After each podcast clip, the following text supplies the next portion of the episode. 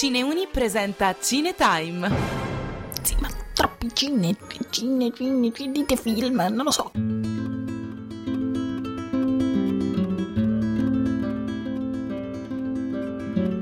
Nell'atto primo scena prima, Tebaldo, della casa dei Capuleti, dice a Benvoglio Io odio la parola pace, come odio l'inferno, tutti i Montecchi e te.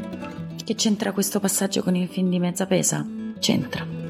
Perché la scena iniziale del film sembra essere liberamente tratta da. Difatti non stupisce che buona parte delle recensioni faccia questo tipo di accostamento tra il film e il dramma shakespeariano ma c'è un grande e doveroso ma che vorremmo ricordare a tutti. L'amore in Roma e Giulietta non è affatto razionale. Io sono Marta Finiti Loddi ed oggi parliamo di Ti mangio il cuore.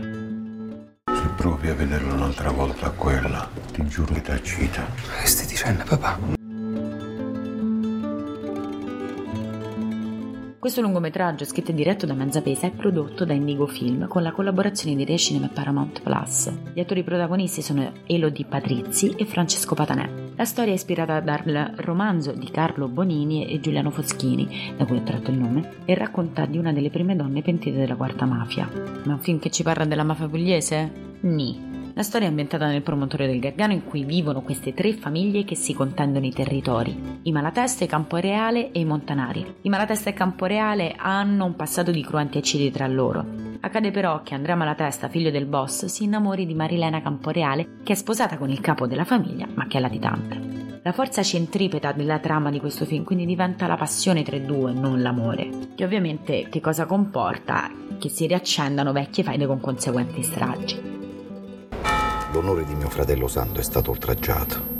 La guerra non piace a nessuno.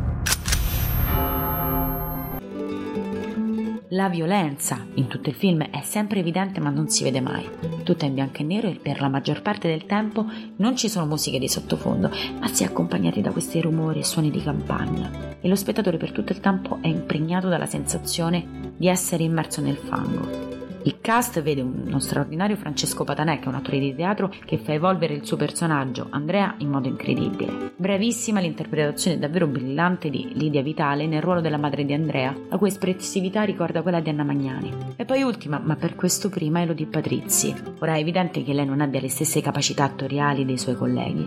Elodie però sfoggia attraverso il suo corpo una capacità comunicativa incredibile. Le sue sequenze sullo sguardo, la sua bellezza che non è affatto canonica, con questi lineamenti molto duri, la rende assolutamente coerente con il ruolo. E l'Odea, come la chiamiamo noi che la apprezziamo molto, è sicuramente un interprete di pop leggero, ma l'aver scelto di partecipare ad un film che sente fuori da questo asset rende la sua una scelta assolutamente politica, come peraltro ha dimostrato negli ultimi mesi. Quindi, per fare una citazione, cosa mi resta di te? Un bel film, che forse però poteva approfondire un pochino di più il tema e raccontare meglio forse le dinamiche della mafia pugliese, ma questo non lo rende assolutamente un film né superficiale e che noi consigliamo di vedere. Quindi vi ringraziamo e vi aspettiamo alla prossima puntata.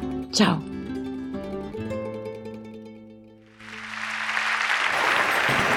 Se non dovessimo risentirci, buon pomeriggio, buonasera e buonanotte.